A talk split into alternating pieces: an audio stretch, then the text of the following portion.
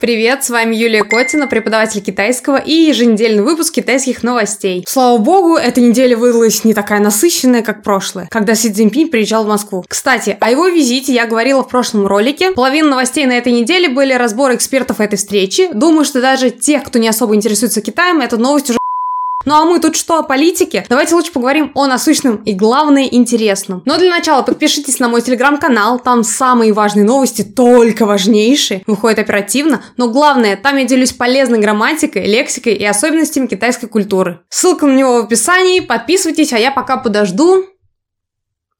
Подписались? Класс, спасибо. Теперь ставьте лайк авансом этому видео. И начинаем.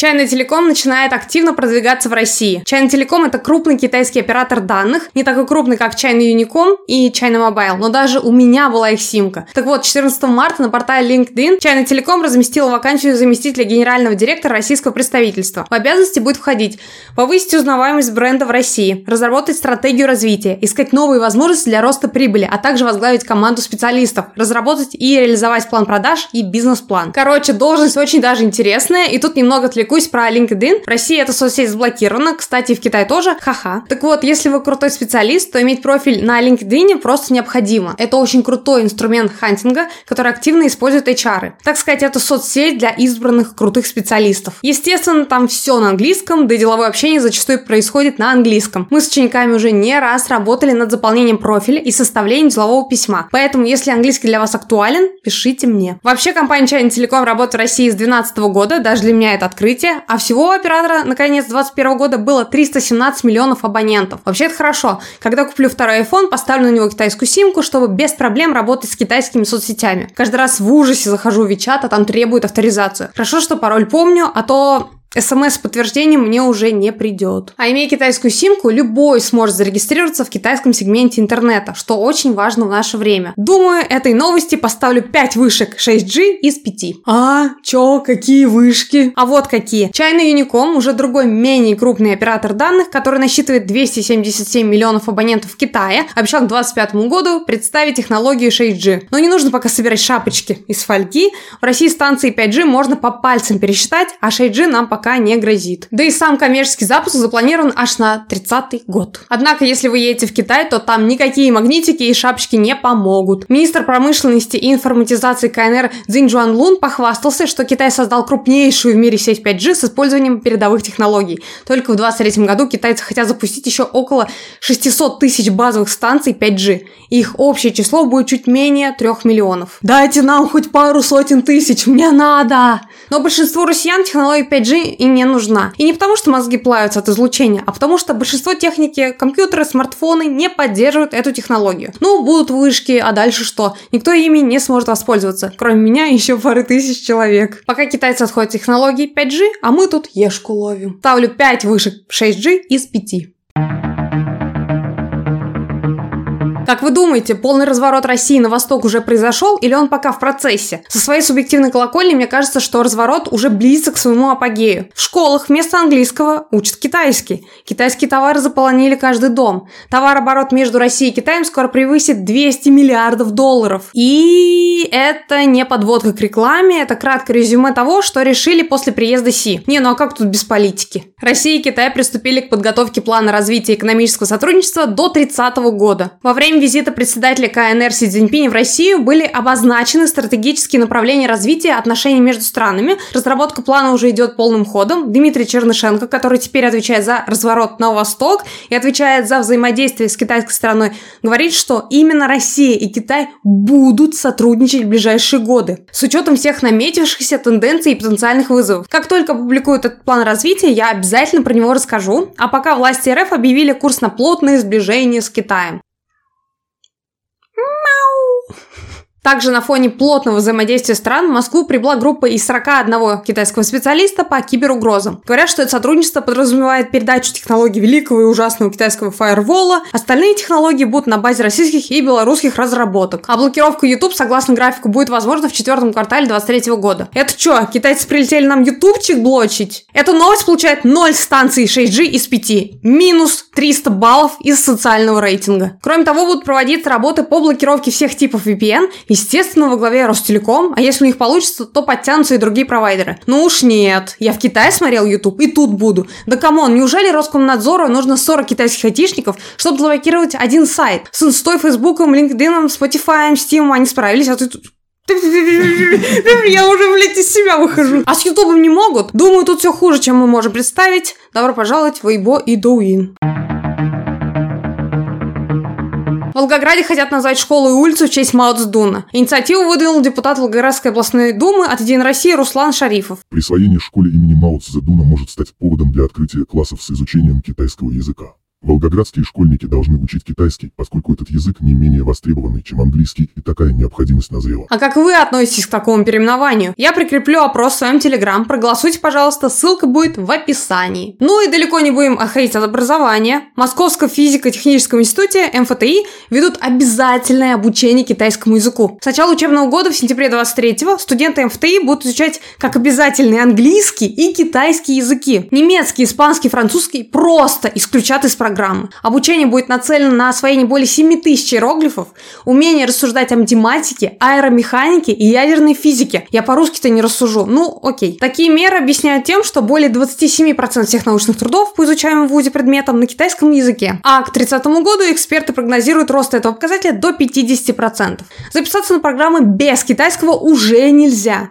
Предполагается, что будет по 2 часа английского и китайского в неделю. Что думаю я? Во-первых, китайский язык учить надо. С этим я согласна. Разворот на восток, политическая ситуация в мире, да и Китай развивается. Окей, я как преподаватель только за. Но китайский это вам не английский, это вообще не рядом. Давайте объясню на примере из собственного опыта. Я преподаю китайский и английский. Ко мне часто приходят ученики, которым нужен английский. Они все взрослые люди с высшим образованием и в институтах изучали английский. Приходят и говорят, у меня нулевой уровень. Но когда я провожу тестирование, зачастую там далеко не нулевой, там где-то B1, может быть А2. Английский язык они чуть-чуть, но знают. Их чему-то научили в институте, и при условий, что английский один из самых простых языков. У них есть база английского, но полученные за 4 года обучения в ВУЗе знания минимальные. После обучения в ВУЗе английский чаще всего на уровне А2. Что будет тогда с китайским? План Уметь рассуждать о математике, аэромеханике, ядерной физике. Серьезно? Если английский можно вдолбить, зазубрить и тому подобное, с китайским такое не прокатит. Тут либо есть желание и мотивация, либо этого нет, и тогда никакого результата тоже нет. Но кроме языка нужно изучать культуру и менталитет. Да те же тоны, счетные слова, ключи, грамматические конструкции, фонетику. Ой, да, еще 7 тысяч иероглифов. Просто китайский язык нужен не всем. Я прямо об этом говорю. Кому-то будет достаточно и русский знать на уровне «моя твоя понимать» и при необходимости нанимать переводчика. Естественно, студентам это не понравилось, и они выпустили петицию против политики принудительного изучения китайского языка. Сами организаторы сказали, что это отличное нововведение, но выступили против лишения студентов права выбора между изучением других языков. Ну и как всегда, все делается через одно нехитрое место, о чем сообщают студенты. В учебных группах недобор. Руководство вуза в принудительном порядке требует от студентов записи. А сами студенты говорят, Тут такое ощущение, что без бунта не обойтись. На устные возражения студентов не реагируют. На устные возражения текущих преподавателей не реагируют. Значит, нужно перестать говорить, а делать что-то реальное. Пикеты, бойкоты, письма. Это ведь всех касается, пишут они в соцсетях. Сейчас уже задействовано 12 преподавателей, в том числе 8 носителей языка, что дает основание рассчитывать, что иностранный язык будет преподаваться на самом высоком уровне. Да-да. Ну-ну. Отменит или нет такую реформу, не знаю, посмотрим. А что думаете вы по этому поводу? Поводу. Мне кажется, что это отличная возможность хотя бы познакомиться с китайским языком. Кому-то он будет полезен, кому-то нет, но для того, чтобы нормально выучить китайский, люди идут в школы, ищут репетиторов, платят большие деньги за это. Если вам китайский действительно нужен, я приглашаю вас на занятия к себе или к преподавателям своего образовательного проекта Котина Education. Мы поможем вам выучить китайский язык для работы и бизнеса, для обучения в Китае, поможем подготовиться и успешно сдать экзамен HSK. Я не принуждаю учить китайский, но глядя на то, куда все движется, знание китайского будет даже более востребовано, чем знание английского языка лет через 10. И чем раньше вы или ваши дети начнете изучать китайский, тем лучше будет вам. Есть бесплатный пробный урок, ссылка на него в описании. Пишите мне в личные сообщения или записывайтесь через сайт. За качество образования я отвечаю. Небольшое включение из будущего. Как только я записала новости. Руководство университета заявило, что не станет включать китайский язык в список обязательных для изучения, а вернется к привычной модели преподавания иностранных языков. Студенты победили, с чем я их и поздравляю. Я считаю, что во многом это заслуга СМИ, поскольку эта новость разлетелась массово в соцсетях. А мы продолжаем. Ну и продолжим про интеграцию китайского языка в российскую культуру, а также русского языка в китайские вузы. Московский политех открыл представительство в Шанхае. Университет получил грант по программе «Приоритет 2030» и с помощью этого представительства сможет эффективнее реализовывать свой проект «Доступный электромобиль». Как мы знаем, Китай впереди планеты всей по количеству электромобилей. Думаю, это поможет межкультурному обмену юных талантов между Китаем и Россией. Могу пожелать ему удачи. Что еще? Лаян Уральский университет планирует принять на обучение к 2027 году более 10 тысяч китайских студентов. В городе Лаян в этом году запустили филиал Уральского федерального университета. Университеты передают 4 учебных здания, в которых разместились 64 аудитории, 58 лабораторий, 30 исследовательских и офисных помещений для преподавателей и 4 лекционных зала. На новой площадке Российский китайский университет запустил программы бакалавриата по информатике, программной инженерии, экономике и управлению, а также аналогичные программы магистратуры. В этом году откроют 5-6 образовательных программ, а к 2027 году их число увеличится до 30. Но так как желающих, видимо, очень много, то вскоре начнется расширение. Для этого уже зарезервирован земельный участок по строительству нового кампуса и научно-техническую инфраструктуру вуза. Кроме того, в Китае откроют новый центр русского языка, как китайский Конфуций в России. Они появятся в 2023 году в трех провинциях Хэбэй, Цзянсу и Шаньтун. В центрах будут вести подготовку иностранцев, которые собираются получить образование в России. Уже сейчас в Китае в ДВФУ работает 12 центров по изучению русского языка и культуры России. Студенты учатся на факультетах международных отношений, строительства, экономики, менеджмента, филологии русского языка как иностранного.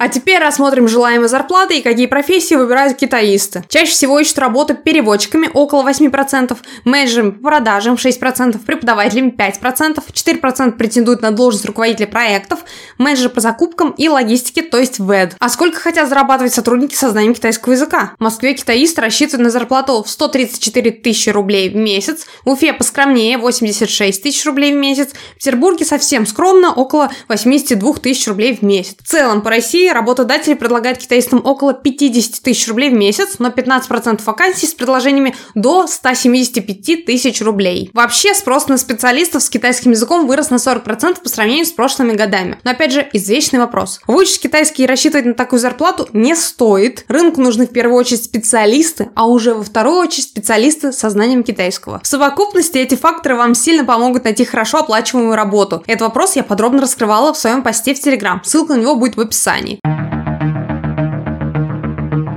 Uff, главные важные новости позади. Дальше веселые новости лайфстайла одной строкой. Мама известного бизнесмена Илла Маска, Мэй Маск, приехала, нет-нет, не к Блиновской, а в Китай. Китайцы активно распространяют ее фото в сети и по-настоящему сталкерят. Мама Маска уже была в Гуанчжоу, Сямэне, Ченду. Надеюсь, ей дали там остренького хогу. А вообще ее путешествие связывают с продвижением ее собственной книги. Ну, раз так здорово приняли маму, то и сына, наверное, не депортируют, подумал Маск и тоже объявил, что в ближайшее время прилетит в Китай. Но тут он уже по работе будет, так как его заводы по производству Теслы что-то барахлят. Состоялась неделя моды в Пекине осень-зима 2023 от дизайнера Лантяня. Он представил свою последнюю коллекцию, в которой гармонично сочетаются модные веяния с классическими элементами. Лантян сказал, что черпает вдохновение в древнекитайском трактате Шань Хань Цинь, книга гор и морей, написанном более двух тысяч лет назад. Китайское мастерство и история дают много источников вдохновения. Как дизайнеры, родившиеся в 80-х, мы должны создавать проекты, которые отражают национальную культуру, использовать элементы традиционной одежды, сказал дизайнер. Ой, ну символизм во всей своей красе. Да, китайцы такое любят. Китайский мегаполис Шэньчжэнь станет столицей лайвстрим-шоппинга к 2025 году. Об этом заявили власти города и поделились планом по воплощению Шэньчжэнь в столицу блогерства. Главная цель это, конечно же, деньги. Власти обещают достичь объема продаж более 300 500 миллиардов юаней к 2025 году. Шэньчжэнь надеется привлечь 50 известных инфлюенсеров, а также поддержать еще 3000 лайвстримеров и 10 тысяч профессиональных поставщиков услуг. При воплощении такого проекта будут задействованы все новейшие технологии, метавселенные, искусственные интеллекты, нейросети и все-все-все, что уже доступно в Китае. Не, ну круто, блогеров много не бывает, тем более в Китае уже есть школы блогерства, а также курсы лайвстримеров. Об этом я говорила в прошлых выпусках. Если люди хотят не просто тратить деньги, но и смотреть, как перед ними кривляются, почему бы и нет? Хлеба и зрелищ! Прошло награждение лауреатов 33-й премии Galaxy Awards в области научно-фантастической литературы. Среди номинантов было много молодых людей, а теперь записывайте, какие книги стоит прочитать, раз они удостоились премии. За лучшую повесть Лубань Выскочка, за лучший рассказ и лучший потенциал адаптаций Ван Ноно Закусочная Тюринг, за лучший рассказ Ацуя с произведением 2039 Эпоха интерфейса Мозг-компьютер. Все три автора родились в 90-е годы, то есть это прям свежак, будем читать. Ну и наконец-то про прокат китайских фильмов в России. 11 апреля в кинотеатре Москино Космос выходит китайский блокбастер «Блуждающая Земля 2». Мероприятие приурочено ко Дню космонавтики. Этот фильм главный китайский релиз 23 года и является продолжением нашумевшего хита «Блуждающая Земля», вышедшего на экраны в 2019 году. А вы смотрели первую часть? Напишите в комментарии. Ну и напоследок дам вам полезный совет от запоров, а то вдруг чё? Точка Шаньян – натуральное слабительное средство из китайской народной медицины. Она находится вот тут. Считается, что указательный палец очень тесно связан с работой пищеварения. Массаж этой точки улучшает работу пищеварения, уменьшается тяжесть, а еще притупляется аппетит. Воздействуйте, надавливая на эту точку ногтем, и все будет хорошо. Будьте здоровы, а я активно надавливаю сейчас на эту точку. Подписывайтесь на канал, ставьте лайки этому видео и записывайтесь на занятия. Все дополнительные ссылки в описании. Увидимся на следующей неделе. Пока!